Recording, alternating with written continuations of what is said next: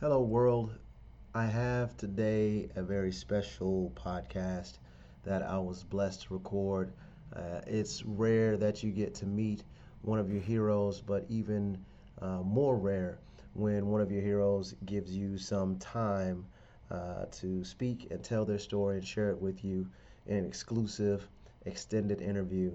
And uh, I was blessed to have that opportunity in the last couple of weeks. Uh, Mr. Andrew Ramroop, who is one of the premier tailors on Savile Row, was willing to speak with me uh, about his story, his life experience, and we went way back to his roots in Trinidad. And he shared his entrepreneur story and the, the work ethic and the goals and the skills that got him there. And I'm blessed to be able to share them with you. So uh, stay tuned for one of our more in depth and longer interviews on the Sales Synergistics podcast, where we're going to explore some of the things that make entrepreneurs the special kind of people that they are. Hello, world, and welcome to the Sales Synergistics Podcast, where we arm you with the knowledge, tools, skills, and experts to bring your sales, marketing, and operations teams together all through your sales process. Let's get into our podcast for the day and see how we can help you succeed. Well, good morning, ladies and gentlemen. I am honored to be here today with uh, one of the icons of the fashion industry and uh, inspirational story in the entrepreneur space as well. Uh, Mr. Andrew Ramroop is one of the premier tailors, owner of one of the finest tailoring houses in Savile Row in London, England. And his story today hopefully will be informative and inspiring for all of you. Uh, welcome, Mr. Ramroop. Thank you for joining me today. How are you, sir? It's my pleasure. I am very, very well. Excited to talk to you. Thank you so much. Especially my Caribbean, my Caribbean hideaway. That's wonderful. I, I want to hear a lot more about that. And for the benefit of those who are not familiar with your story, uh, I've heard you tell it many times, and I, I, think you tell it better than I ever could. Could you please share with us a little bit of your background and how you uh, came to where you are today in your Caribbean hideaway? Uh, because it's been an inspirational story for me. Well, it's uh, I came from the foothills of the northern range of mountains in Trinidad, uh, a, a, little village called uh, Mango Village in Tunapuna. Tunapuna is situated uh, where the University of the West Indies is. That's the closest claim to fame, fame that we have. Uh, I grew up in the hills, well, more in the forestry. Now it's, uh, it's, it's a lot more populated, but at that time, I'm talking about the 50s, late 50s. Um, mid to mid to late 50s when I grew up on the hills. And um, I had, for some reason, I can't imagine how or when it happened, but my mother reminded me that I used to cut up her pillowcases and try to make clothes out of it. And then I used to cut up newspapers and, and try to make pants. And I suppose it was the origami of, of tailoring that I was interested in. I could not say exactly why I had this interest, but somehow that interest got into my subconscious. And when I was about nine years old, I cut up one of our pillowcases. We had one of those sewing machines that uh, was operated by hand because in the hills we had no electricity.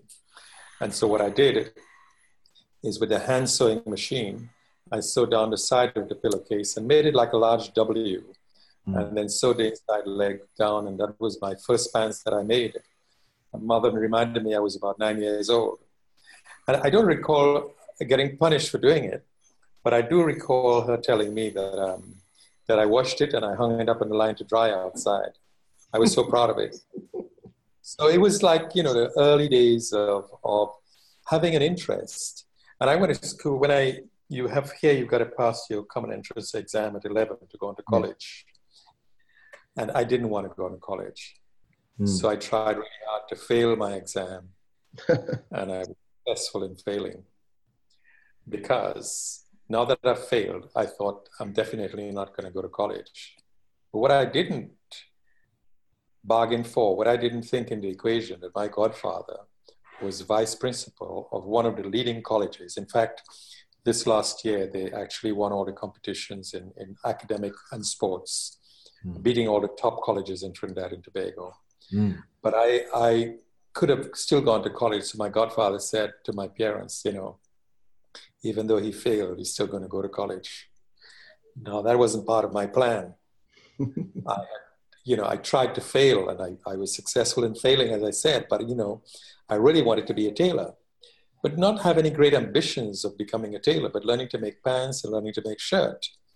And I, I guess for some reason, why I wanted to make pants and shirts is because coming from a very, very, very humble background, that we didn't have much clothes. And I thought, you know, if I could make my own clothes, that's a way of getting clothes. Mm. And so they said I've got to go to college. But I, I worked on what I thought was the weakest link. And it t- turned out not to be the weakest link. It was my mother. Because I could approach my mother and say to her, look, I didn't want to go to college, but I could not possibly say that to my father, and least of all, my godfather. And so my uh, mother spoke to my, my father, and for whatever reason, they allowed me to do what I wanted to do, which was really odd. And it's only about uh, maybe 10 years ago, less than 10 years ago, or perhaps, yes, it was about 10 years ago. I asked my mother, I said, what it is that made you all decide to let me do what I wanted to do? And she told me that there was this girl next door whom I liked. I rather fancied. I was 12 years old, you know. and I liked this girl next door. And I could identify with her because she was 11 years, she was a year older than me. She was about 13. And she also had failed her exam. And I said to that girl that if they sent me to college, I would play truant every day. And that girl told my mother what I said. And uh, then my mother asked me about it. And then the story goes that I, they allowed me to do what I wanted to do. Now, I, this girl changed my life. And if I digress a little bit, because I tried to find her, I hmm. tried to find her all these years later. And I searched and searched. And two years ago, I was at, uh, um, two or three years ago, I was at the opening of the African American Museum in, in, in DC. Mm-hmm. And I was really determined to find this person. And so I called up, I made a few calls and I spoke to my brother in Trinidad. And he said, Well, this girl, she has a brother who runs a jewelry store in Tunapuna, the same, well, it was a village when I left here, but, um, but in, in the town.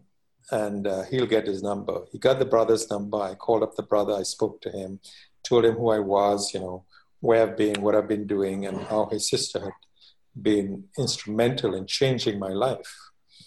And uh, I asked for his sister whether he's in touch with his sister, and he told me that she left and went to Puerto Rico to live when she was about 17 years old. We, there, there were some similarities because she, I left when I was 17 and a half years old to go to the UK, and she was about 17 and a half years old when she went off to Puerto Rico. I'd never seen her from when she was 13 or, or when I was 12. And, um, and I found her. I called her when I was in DC, and I, she didn't answer, but I got an answer phone, and I left a message with a little story and asked her to call me back. She didn't call back, but I was in DC for a couple of days, and then I was back to London. When I didn't hear from her, I called back, called her back that very night. And I found her. We spoke, and we spoke for hours and hours and hours and hours. So I digress to tell you that story because this, the, you know, you talk about mentors, you talk about people who, who's had some impact on your life. This, this person has been instrumental in changing my life and the pathway because they would have insist, insisted on me going to college. Mm. And it was not what I would have enjoyed. It's not where, where my passion was. It, I had no enthusiasm for higher education. It's, it's interesting now that I'm a teacher, but I'm a teacher of the sartorial art right. as opposed to I'm a teacher of something that I really enjoy. And I'm, it has been part of my part of my being for, you know, I'm 67. It's part of my being for more than 50 years. More than, you know, I would say for the best part of almost 60 years. That's wonderful. And it's interesting how that small change of being allowed to pursue your passion has led to something so wonderful. And um, what was the first step after you were given that license? You talked about going to the UK. What what sent you overseas from? I had, I had learned, you know, for me, um, as I've often said, learning tailoring was like a child learning to play a musical instrument or even learning a new language or any other skill.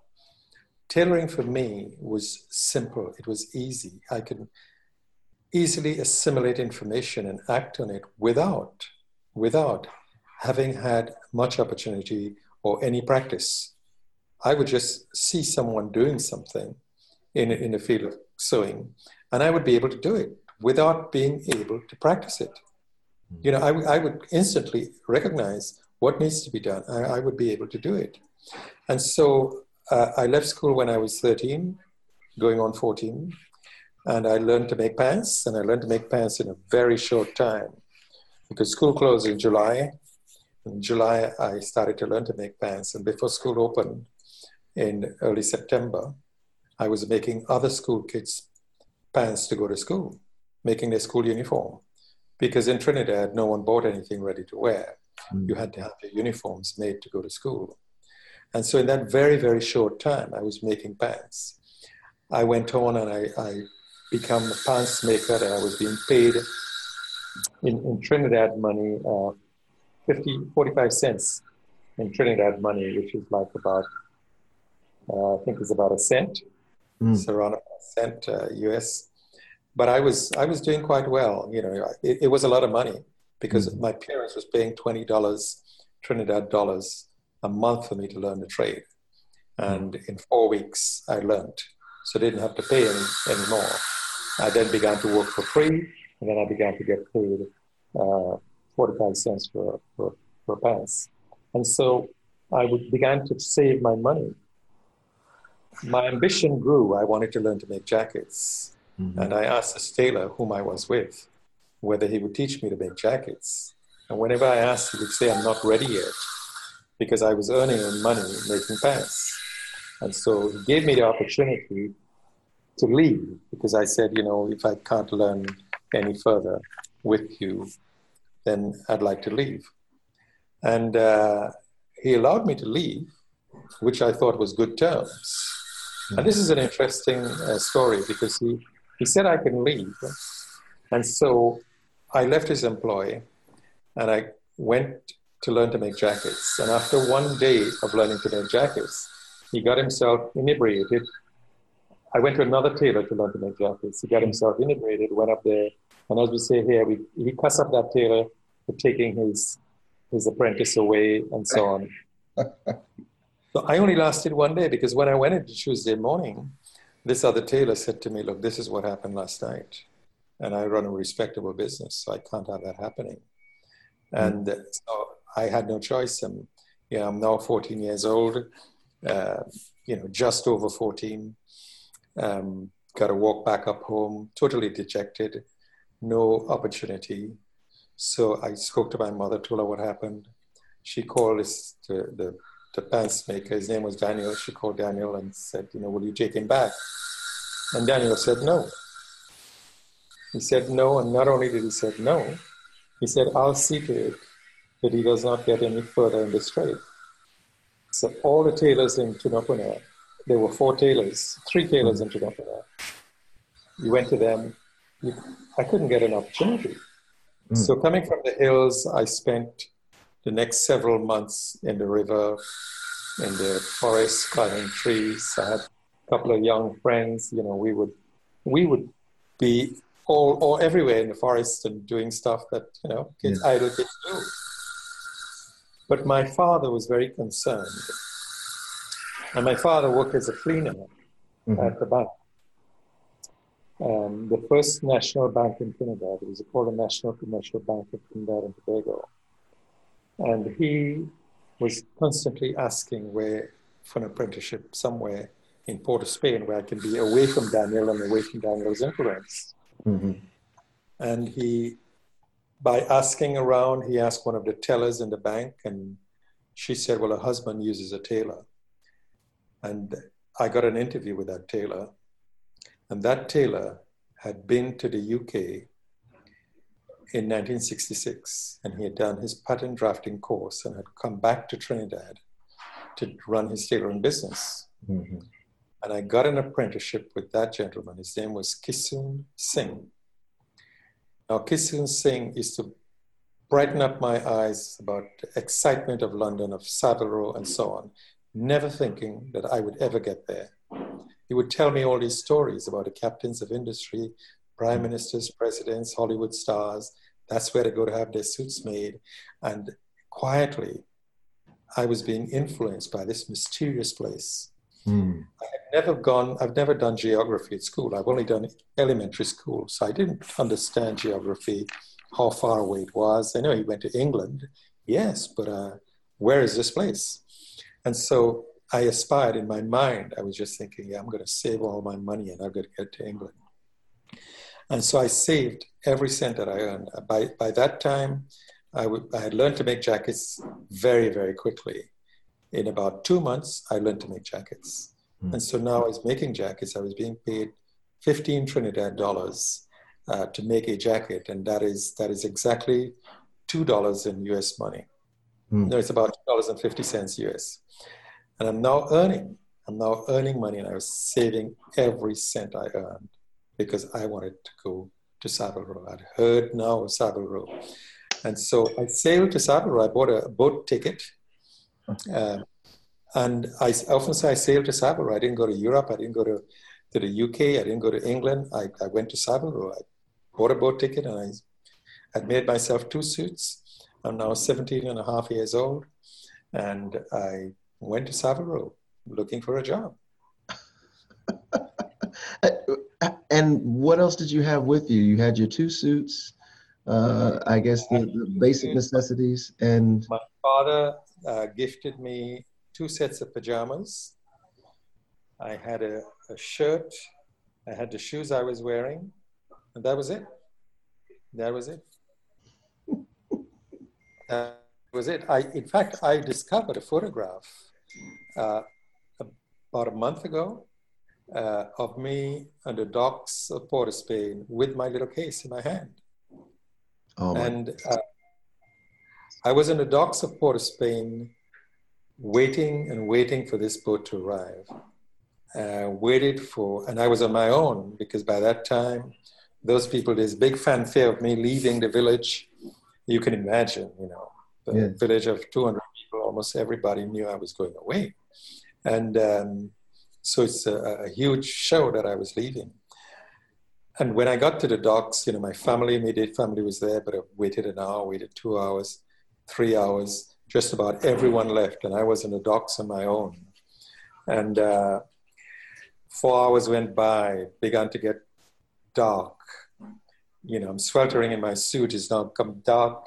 You see the the rusty you know, the rafters and the dangling bulbs and the, the docks, really, you know, kind of old and, and shall I, dare I say, primitive docks. And then suddenly after about five hours, it's now around 7 p.m., it's dark and a little boat arrives. A boat can take no more than about 20 people. Oh my. And I'm thinking, hey, what's going on? Because there were seven other people waiting for the boat. And uh, and I'm on my own. Am I going to leave here on this little boat uh, and none of my family are going to be here? You know, you know, I was totally lost, totally lost. And in the nick of time, my father and mother turned up. And I think a couple of my brothers. we, we five. We five siblings. I've got four siblings. I've mm. got uh, a sister and three brothers. And um, this guy who was um, steering this little boat said that he was going to be taking he was going to be taking us out of Trinidad waters to get the bigger boat because the captain wouldn't pay the docking fee ah. just just to get eight people, you know.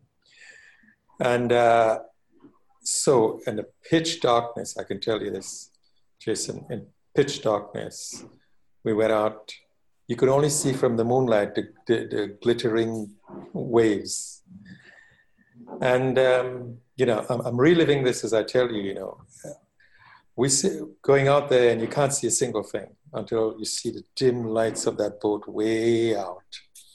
Finally, we got to the boat and climbed up the narrow gangway, but I felt, I felt reasonably safe because on the boat was a guy called Golden Ray Apollon was his professional wrestling name. Mm. He was a heavyweight wrestler. And uh, if Golden Ray Apollon, popular Trinidad guy, is uh, going onto the same boat, then you know I'm, I'm okay, you know. But this dangling uh, ladder that took you up the side of the boat, it looked looked as though it's climbing up a six-story high, which was wasn't anything like that. It probably was no more than like two floors, uh, but it looked enormous. And I got on a Northern Star, which was a boat to sail clockwise around the world from Australia, and uh, sailed sailed to Savile uh, found myself in Savile with a suit that I had made, looking for a job. That is a wonderful story of determination. Every turn, just pushing back on society and the the expectations of your youth and matriculation through college, and then to persist in most people not having the determination to save every dime for something that they want that badly uh, and building so much skill in such a short amount of time and then taking that leap of faith to go that far i think very few entrepreneurs risk that much in pursuit of it. Very few uh, really take that kind what of what I might say here jason is it's not so much a leap of faith you know i think i was naive hmm. i think i was just naive because the, I think about this a lot where I came from, who my parents were, um, the background I came from. I, my limited education at that time, I wouldn't even call it education. You go to elementary school, you learn to read and write and, and, and so on. And I had never read a book. I had never, you know, you don't get to a book to read even though, you know, he's taking a, a, an exam to go into college. You just, you just get basic, very, very basic education. So I mm. was very, very naive. And that being naive, I think, is helped me a lot. Because when I went to the UK, I didn't even recognize racism. Mm. I didn't recognize it was racism. I, you know, I, I, make excuses for white people saying they didn't have the confidence mm-hmm. in me but I, but it was blatant racism. But I didn't recognize it because coming from Trinidad, I wasn't familiar with racism. So it, it, it was a foreign thing to me. So being naive, I, I would say, is is what helped me a lot in the, in the early days. Awesome, that's awesome. You also had a profound skill. Uh, I I don't have that many skills myself, and I know that a lot of people who go to start, that's one of the biggest gaps that there's a lot they're not able to do. But you seem to have had uh, enough talent to accomplish the basics of what you needed. How important was that skill foundation for this to be successful? That was very important because the first job I had, um, it was a, a, company called Anthony Sinclair. Now, Anthony Sinclair uh, made uh, Sean Connery's suits for the Bond movie. Mm. And it was the first, he had a, a, an advertisement in his window. That's how it used to be done a long time ago, is that you put a, an ad out on your window. You didn't put out an ad in newspapers or anyplace else. It's just your window. And anyone who's interested passing by, they'll go in and ask for a job or ask for their job. And so I got that job at Anthony Sinclair, and he said, okay, come in on Monday morning, you can start. I went in at, uh, you know, well on time. And then while I was there, another guy saw the ad that very morning and he came in. So two of us are waiting to speak to Mrs. Sinclair.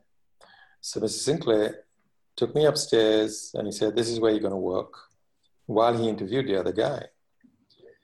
Then he came back upstairs about 20 minutes later and uh, or less than 20 minutes because I haven't really started doing anything real. Mm-hmm. And uh, he fired me. not to put too fine a point on it, he fired me and he employed this guy. This guy named Richard. He employed mm-hmm. Richard and said to me, Look, um, but I'll find you another job. You know, I hadn't started working properly on anything, but he's, I think he was clearly embarrassed a little. Mm. He gave the job to, the, to Richard, who was a white guy, uh, I must add. And um, Richard got that job. I then, he said, Look, I will call around and get you another job.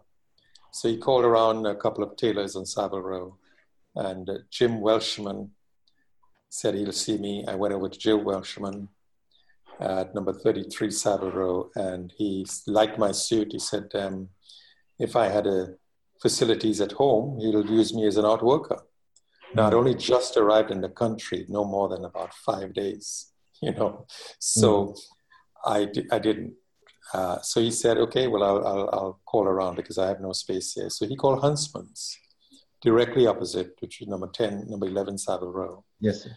And um, went over to Huntsman. They liked what I was wearing. And they said, well, can you start now? So I got fired about 20 past nine. I got fired from one job. And at 10.30, I had another one. you know? so Daniel did me a great favor by not teaching me to make jackets. Yes. Everyone who's turned me down has really been detouring me. They, they were like a signpost to some other direction. Anthony Sinclair firing me did me a great favor. Not having sewing machine, Jim Welshman couldn't employ me as an art worker. Mm. I started at Huntsman. At Huntsman, I was working in the back room, but I had heard of all these great people that came to Row to have their suits made. And if you're in a back room, not only can't you meet or even see these people, you're not even allowed to walk through the front of the shop. You had a tradesman entrance. Mm. On the very first day I started at Huntsman, the second day rather, um, now on a Tuesday morning, I went in through the front of the shop. And this, the boss stopped me and he said, No, you're not allowed to come through the front of the shop. You got to come through the back of the shop. Mm. So I had to walk around the corner the following, the following day, the Wednesday now, uh, to enter the, enter the shop at the back. Mm. And so it wasn't, it wasn't just myself, but all, all the tailoring staff had to enter the back of the shop. And um, I wanted to be a part of this action. And I felt, you know, if I can, for me to get ahead, I needed to get retrained in Row style, Row cutting, Savile Row tailoring, and so on. And so I worked at Huntsman five days a week from 8 a.m. to 6 p.m. And then I had an evening job, and I had a Saturday job. And so I had these three jobs going. And I was again saving to, to enter the London College of Fashion, the University of the Arts. Mm. So that I could learn cutting, I could learn fitting, I could learn tailoring. So it was a, a full tailoring course, and then there was business studies and three dimensional design and art and all sorts of interesting things at the, at the London College of Fashion. And I did that course. And while I was doing that course, I became an unpaid instructor, teacher, mm. because other students would come to me for guidance because if they can see what I was able to do very easily. Mm. And after the first year, and I was a foreign student paying 900 pounds a year in 1972, hmm. 71, 72 at the London College of Fashion. That was an awful lot of money.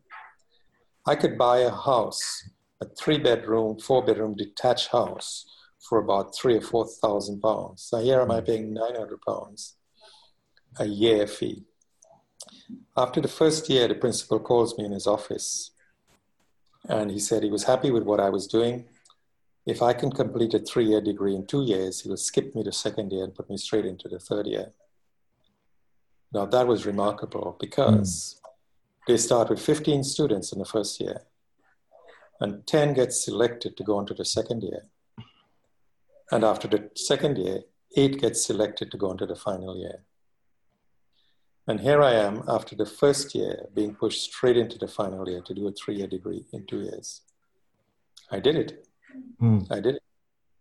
and uh, I then got a high recommendation because I at, at, at, at college, you know, I was known for this guy who could make the finest tailoring and made lots and lots of garments. So much so, I mean, I'm not tall, dark, and handsome, but I, I was even a model on, on stage for other students for their graduate show because this is the guy they wanted to use.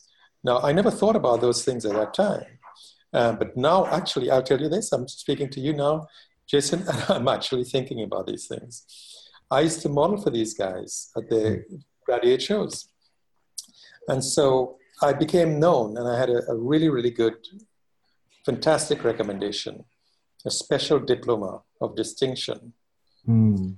Uh, and the suits that I made at college and going out to Row looking for a job. Now, I didn't want to be in the back room anymore. I wanted to be at the front. I wanted to cut, I wanted to fit, I wanted to engage with customers, I wanted to design for them. I wanted to be at the front. And every interview I had, they turned me down. Hmm. Eight graduates coming into Savile Row, Savile Row and surrounding areas, there were about 25 or 26 tailoring houses on Savile Row, 22 actually on Savile Row. Hmm. And in and around Savile Row, there were lots and lots and lots of tailors. I think there were just about 45 tailors, I counted once. Hmm. No one would give me a job at the front of the shop. There was one guy, his name is John Deach. John Deach said our customers wouldn't take kindly to a foreigner.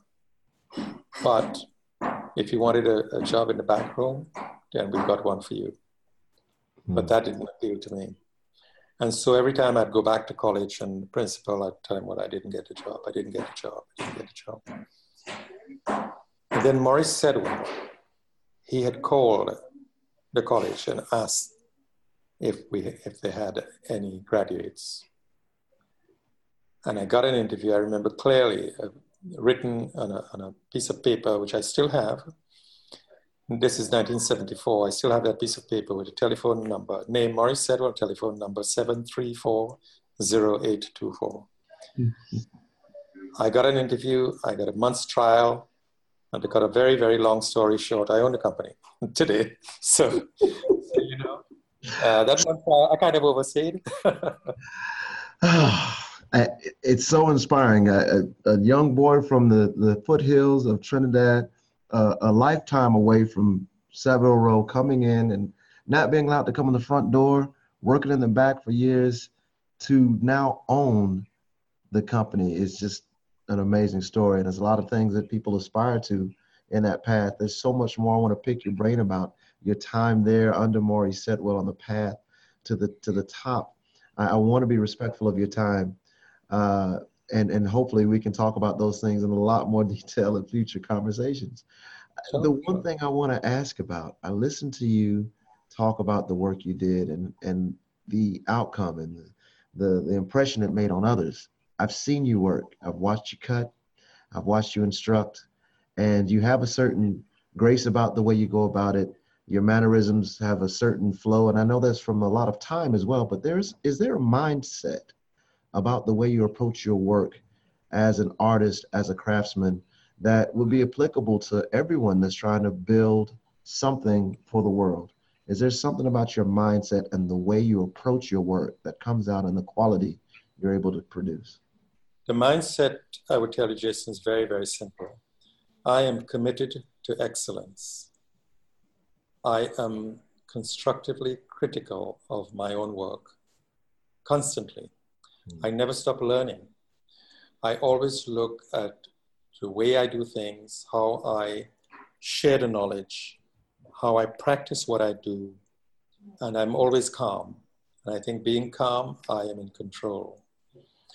And the opportunities that I've had to be able to share my knowledge it's actually been a, a fantastic learning opportunity for me because the more I teach, the more I learn. In that I have so many different, so many different people that I teach mm. or persons that I teach. They have different uh, degrees of assimilating information. So I'd have, say, I'm teaching 15 students at the moment, and all 15 of them have different capacities to learn. Mm. And so I would approach them as individuals rather than teaching them as a class. And really trying to teach them the highest standards attainable. And I use the word standards because the Andrew Ramroop tailoring standards is what is important. Once you set your standards high and you set yourself achievable goals and you achieve that goal and then you set yourself another high achievable goal, you achieve that and then you set yourself at yet another high achievable goal. So you constantly feel as though you've got a sense of achievement as opposed to that you get trying to get to a certain level and you and you're not there yet. I still could sometimes think I'm not there yet, mm. but you are still struggling to get there so I set myself achievable goals and I'm very calm with my approach. When it comes to styling and designing and working uh, for customers, for instance, it is that I want to project a sartorial image for my customer so that he can stand out in an interesting way, mm. that he's not fashionable, but he's more stylish, because I believe style outlasts fashion. Mm. And fashion I sometimes say discredits what you have so you can go out and buy something new. Fashion is a moving target. Fashion is seasonal, but style and elegance outlasts fashion. Mm. So when I approach what I do, I approach in, in, the calmness of, of, of, my growing up in the hills, the influence of Trinidad Carnival, the color, the fauna, you know, the excitement, you know, being in the environment that I am in now, it is the environment that I grew up in. And I'm, you know, I've got to say, I've never really integrated in British society. This is my 50th year in the UK. And uh, I went there in July 1970. And now, I, in my 50th year, I've never really integrated into British life and British society. I've managed to excel in my field, but I'm a homeboy. I'm from back home, mm-hmm. you know, and I would not be happy anywhere in the world, although I could, I'm fortunate enough to be able to afford a home anywhere in the world and anywhere in Trinidad for that matter. But my home is in the village where my umbilical cord is buried. Mm-hmm. Right, that's exactly where my home is. Where is I, where is the teeth corn in the in, right in the cornfield here in in Tudunpuna is where my house is, and I would not be happier anywhere in the world than where I am.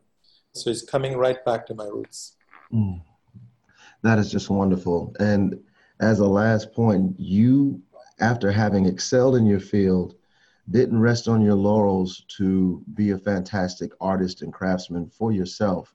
You took on a role of leadership among this society that you, again, even as an outsider, you saw gaps and needs, and uh, from your academy and your leadership in the uh, Savile Row Academy of uh, Tailors, you you've been a leader this whole time. Everything from the campaign for wool, you've been behind a lot of things. How has that leadership led you back to where you are today?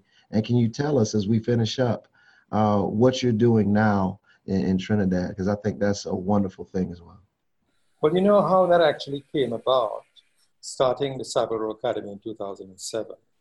I was, for the previous seven years, I was president of the Master Tailors Association. And I became president because I was the only guy who came with ideas as to how we should grow, how we should develop, whether we should change our constitution, whether we should have a logo, you know, I, I would, whether we should have a website, you know, stuff. I would be pushing these guys all the time. And annually at our luncheon, I would give a speech about training, about the future, and so on. And I tried and tried to get them to take training in a formal capacity. 39 companies to uh, adopt training of the future tailors, and they wouldn't accept my proposal. They'd turn it down. And I, as president, commissioned a feasibility study that we paid for an awful lot of money. We paid at that time 10,000 pounds for that feasibility study. Hmm. And that feasibility study proved what I was saying. We need training for the future. The tailors were getting older and older and older, and there were no new blood coming into the industry. And if we don't train people in a formal capacity, uh, what's going to happen is that the trade is going to die.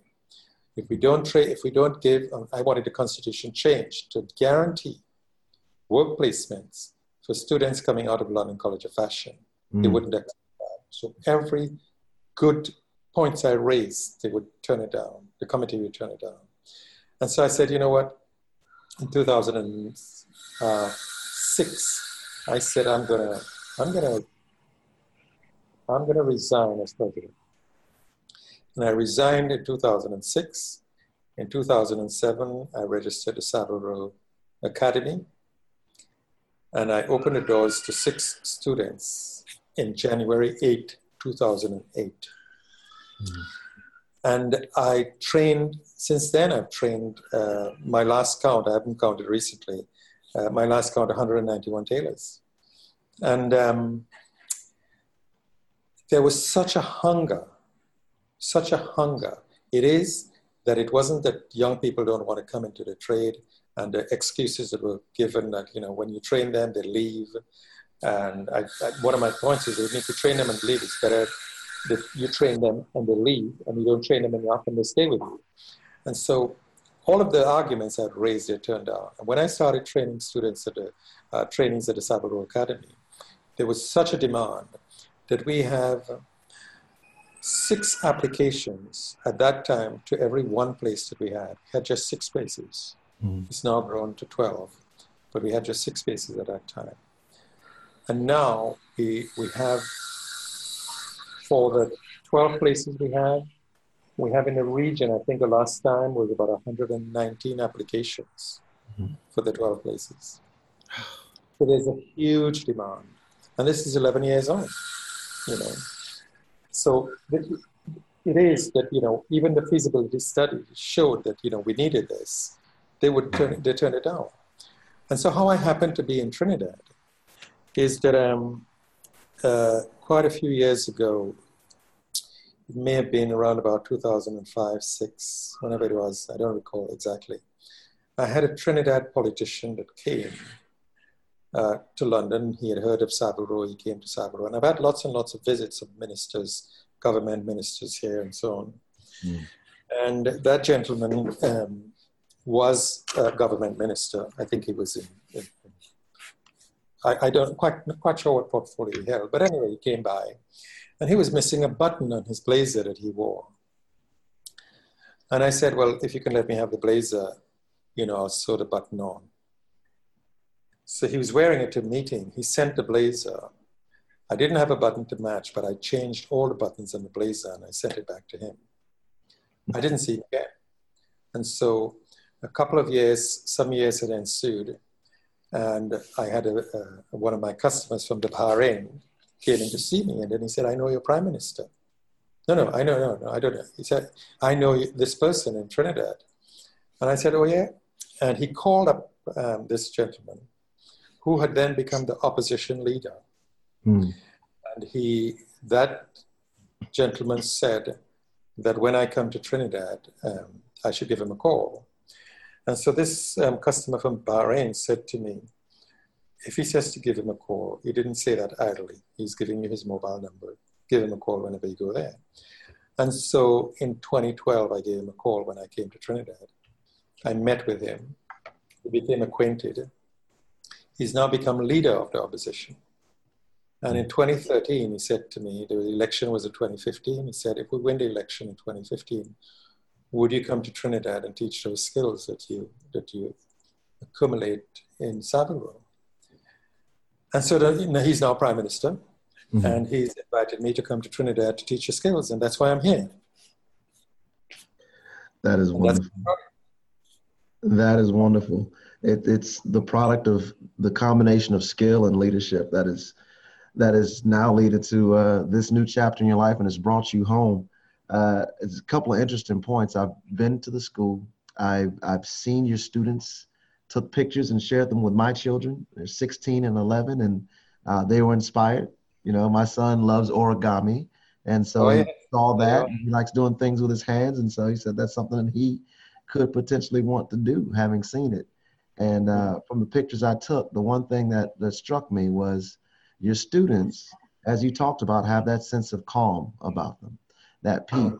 If you see, you know, artists studying at Juilliard or, you know, any of the dancers or musicians, they're stressed and they're trying to master these skills, but everybody was peacefully uh, loving their, their clothing as they were tailoring it. And I just uh, felt good in that space. You created a safe space that people can learn in.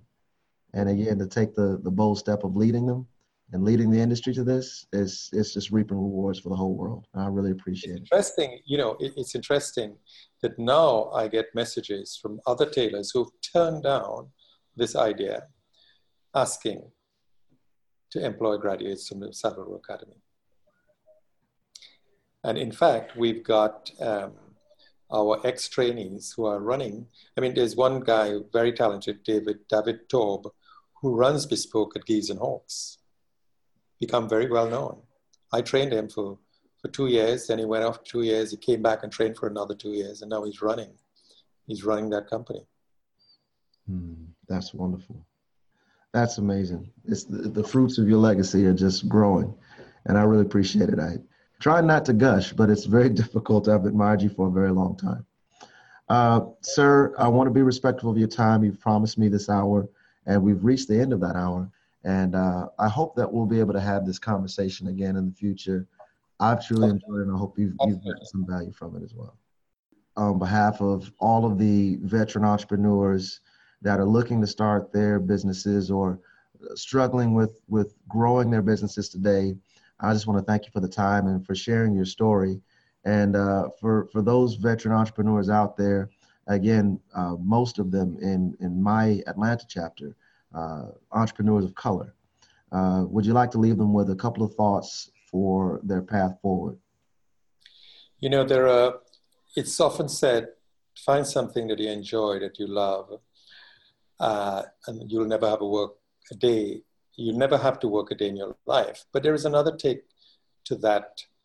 It is that um, if there are any things that you have an interest in, and you decide to engage in learning that, you may find that you would learn to love something that you did not love before. So it's to engage in things that are of interest to you, and then you will find your pathway. And it is motivating, encouraging, inspiring others, mm. no matter what background they're from, that they can achieve wants to aspire to doing things, you know, honesty and fair play. I think once they aspire to achieve, they can do. I mean, we, we all can. That's that's a wonderful message. I, I would love to help you as you uh, gather these thoughts and chronicle your memories of your path in these wonderful 60 plus years. Then, uh, if we can document that in podcasts and, and share it with the world, I think we'll inspire a lot of people uh, at a distance for many years. Sure, sure, sure. Thank you so much, sir. I will definitely reach out to you uh, as you get close to the the visit in April, and uh, we'll schedule another hour to hear more about your your time, and uh, I'll update you on how things are progressing. And I tell you, don't be surprised one of these days I walk into your uh, your your shop in Trinidad to get fitted. It's been my pleasure. Thank you, thank you, thank you so much for tuning in this week. We appreciate you dialing in and listening to our podcast on a regular basis. Tell your friends about us. Tune in next time to find some more fantastic information to help you succeed in the world of sales. I'm Jason Smith, and we'll see you next time here at Sales Synergistics. Goodbye, world.